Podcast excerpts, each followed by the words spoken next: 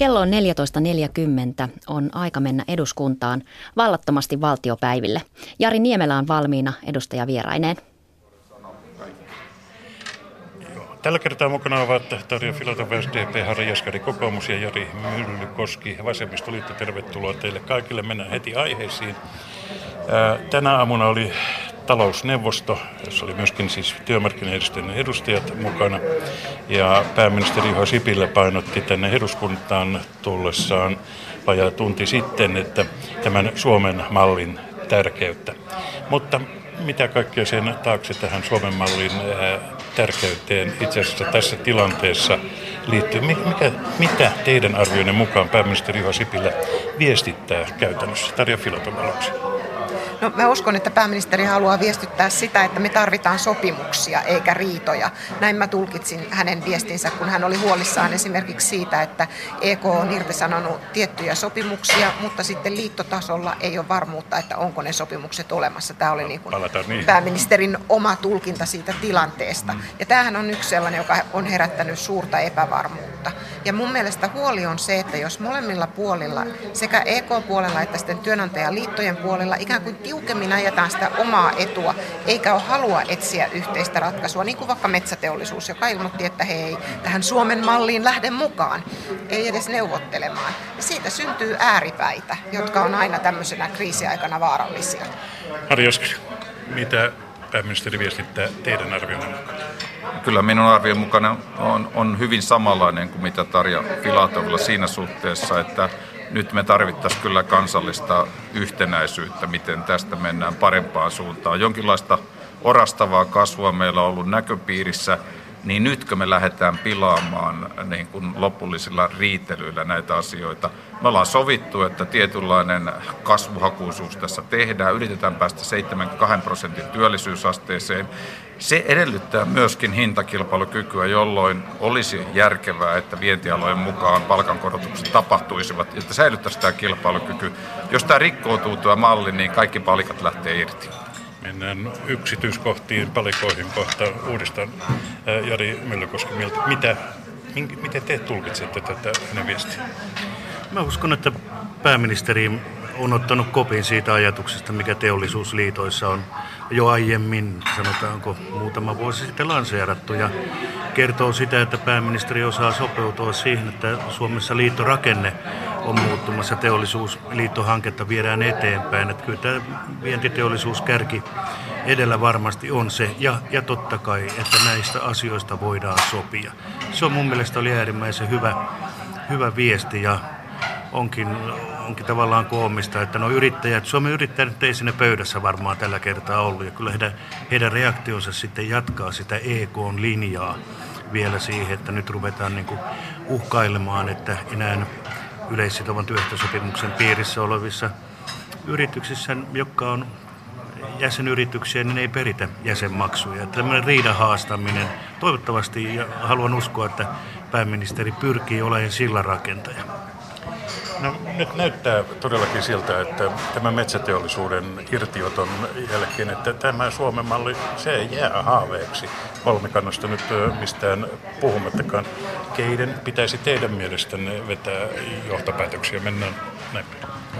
Joo, kyllä mä sanoisin, että kyllä metsäteollisuudessa pitäisi olla nyt niin kuin pelisilmää lähteä katsomaan sitä jo, jo ihan senkin takia, että kyllä hallitus ohjelma ja hallituksen toimet ja Suomen kasvua povataan nimenomaan sille sektorille, niin pitäisi nyt olla näissä yhteiskunnallisissa talkoissa vahvemmin mukana ja olla rakentamassa tätä mallia. Että ei, tämmöiset turhat irtiotot on heikko esitys. Jaskar. Mä näkisin, että kyllähän tämä nykyinen tilanne on toisaalta heijastusta siitä, että, että alun perin hallituskin myöskin pyrki lisäämään yrityskohtaista sopimista, aidosti keskustellen siellä paikallistasolla ja sitten perälauta olisi olemassa niin kuin valtakunnan tasolla. Tämä on ehkä sitä, sitä niin sanotusti kärsimystä nyt sitten, kun tietyllä tavalla ollaan lukkiuduttu tietynlaisiin kolmikanta-asetelmiin. Mä niin toivoisin, että nyt otettaisiin kaikki lusikka kaunisen käteen, mietittäisiin mitä reaalitila menee. Eri teollisuusalat menevät erilaisessa tahdissa, eri kilpailukykyasetelmassa ja sitten kun vielä huolittaa vientiteollisuudesta, niin se olisi, se olisi tärkeää saada. Mutta kyllähän toivottavasti tässä aukeaa myöskin aito yrityskohtaisen sopimisen uusi perinne. Se voisi olla uusi Suomen malli.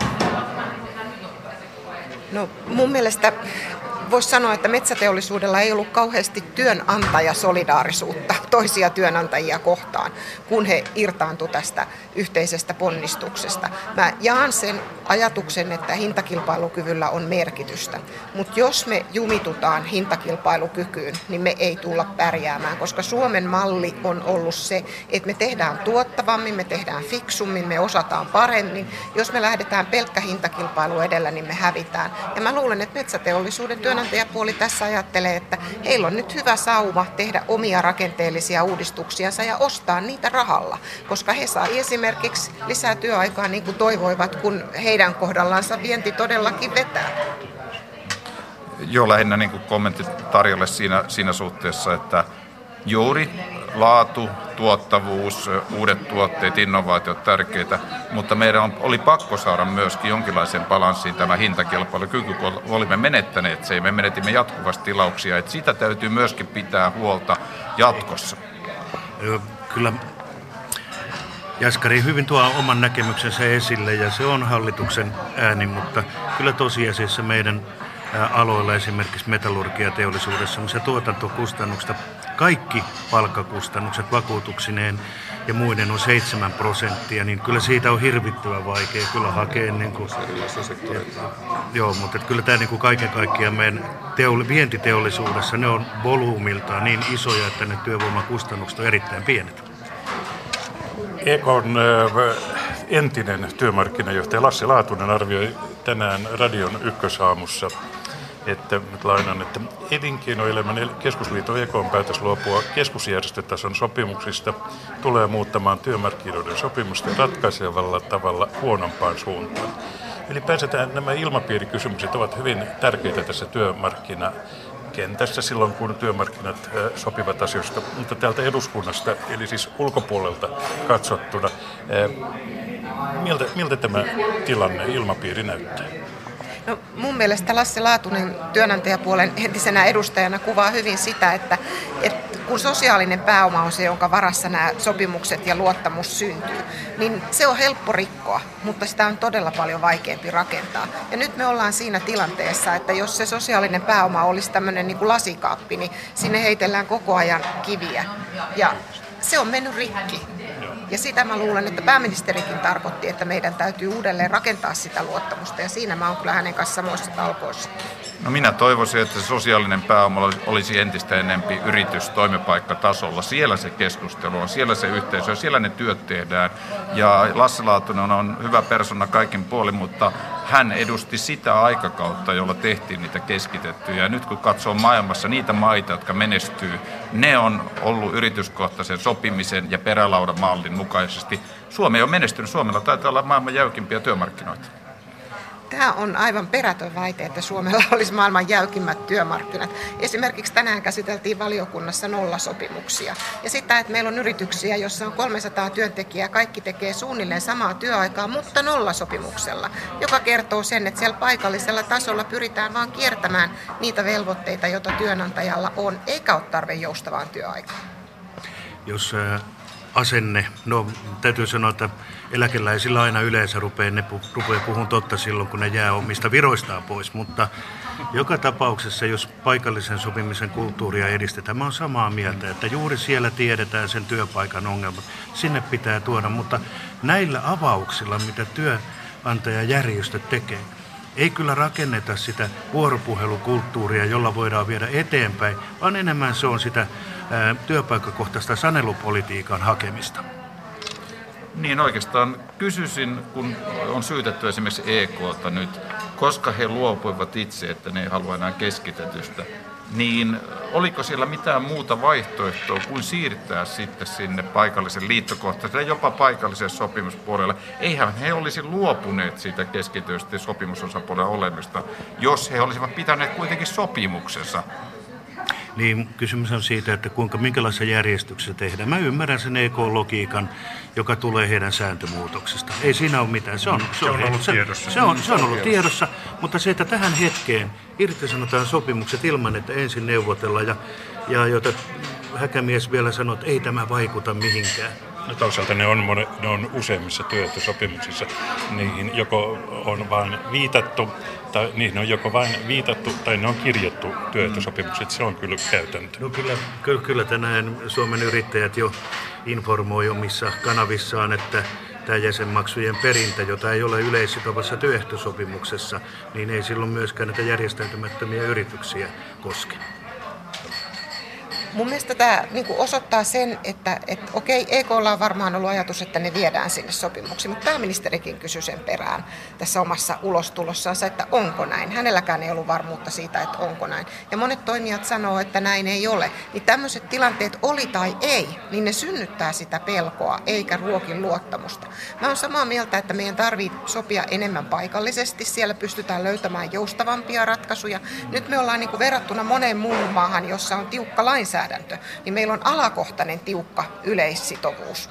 Ja nyt jos me halutaan mennä siitä yksi askel eteenpäin, kun työelämä muuttuu paikallisen sopimisen tasolle, niin ensin pitäisi oppia käyttämään niitä paikallisen sopimisen mekanismeja, joita meillä nyt jo työehtosopimuksissa on. Ja työnantajat useinkaan ei osaa niitä välttämättä käyttää. Ja tätä oppimista tarvitaan molemmin puolin. Mutta sitten tarvitaan ne perä, perälaudat. Ja musta se ongelma on ollut se, että tässä nyt samaan aikaan halutaan rikkoa monia perälautoja.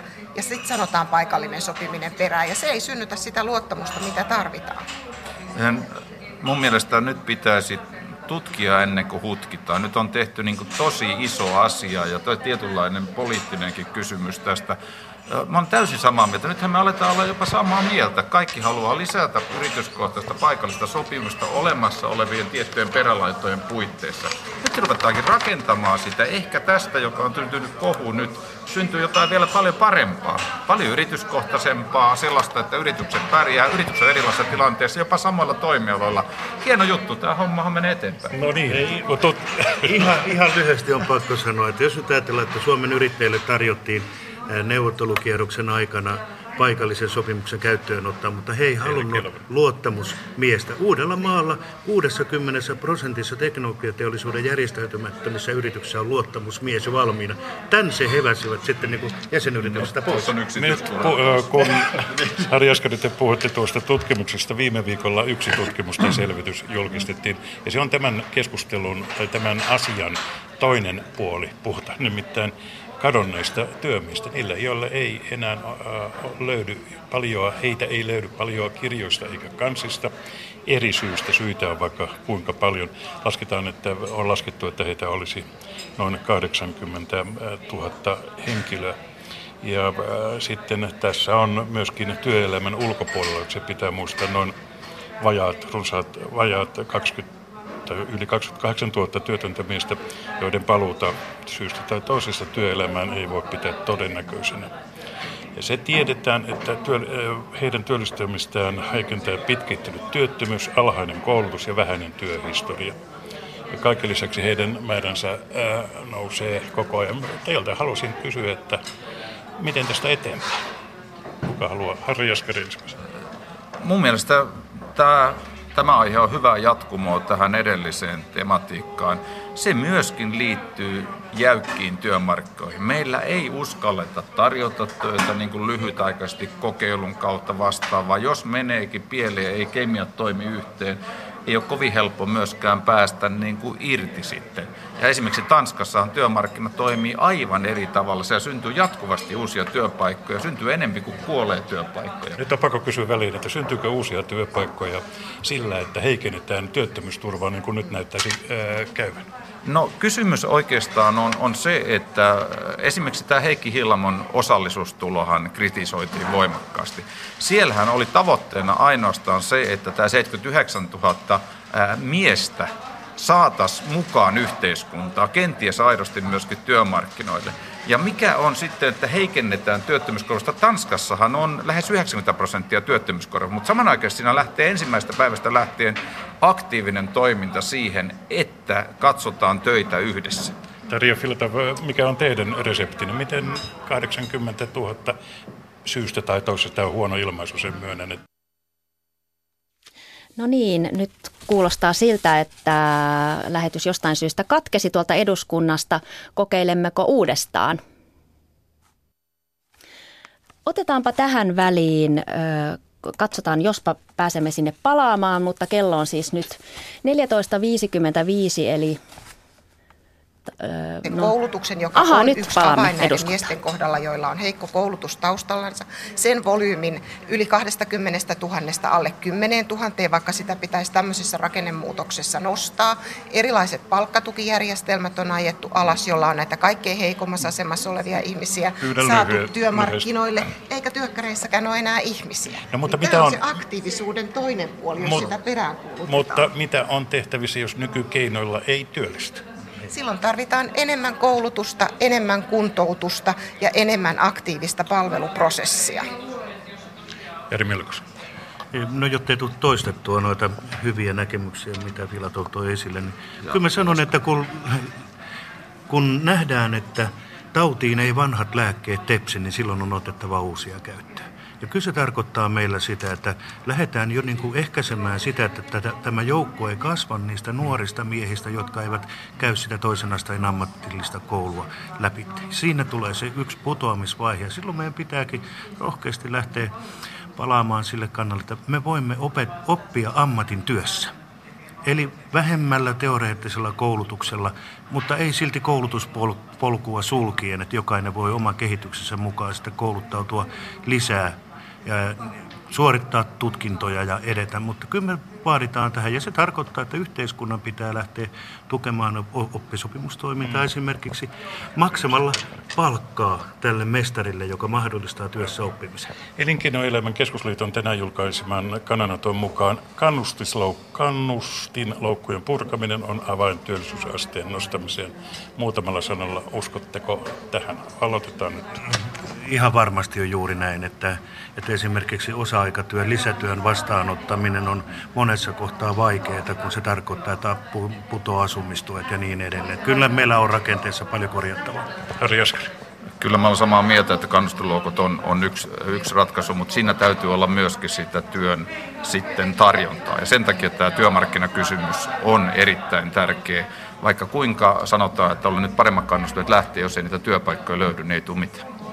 Jos katsotaan meidän työllisyyskehitystä, niin sehän lähti kesäkuussa 2015 positiiviseen suuntaan. 2016, kun katsotaan trendiä, niin meidän työllisyyden paraneminen on pysähtynyt itse asiassa, vaikka työttömyys on alentunut. Ja se kertoo siitä, että moni luovuttaa työn hausta. Ja musta kannustinloukuista ensimmäinen on asumistuki. Se on se pahin, jossa on vaikein yhteensovitella. Vaikka me jumpattaisiin kuin paljon työttömyysturvaa, jos me ei puhuta, puututa asumistukeen, niin me ei löydetä oikeaa ratkaisua.